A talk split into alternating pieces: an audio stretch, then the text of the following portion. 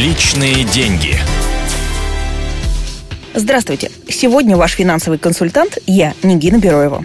Время поговорить о кредитах. Недавно Центробанк озвучил ошеломляющие цифры. В среднем россияне отдают банкам за кредиты 20% своего дохода. И это именно средняя температура по больнице. То есть у кого-то уходит на кредит примерно 50-60% всего заработка, а кто-то вообще без кредитов живет. Так много или мало 20%?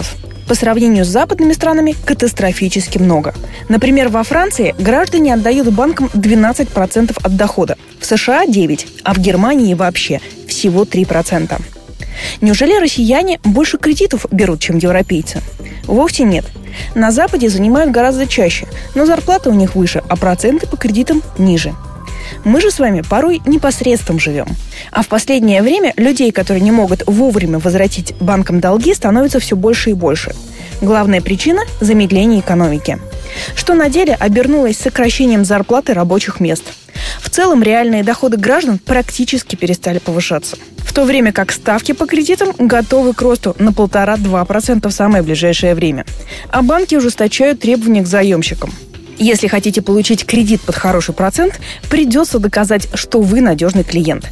Для этого вам нужна стабильная работа, белая зарплата. Ну а если вам есть что в залог оставить, вы вообще завидный заемщик. Кстати, рассрочка растет именно по необеспеченным займам кредитные карты и кредиты наличными.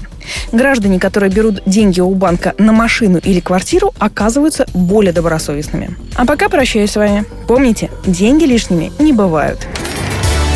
Личные деньги.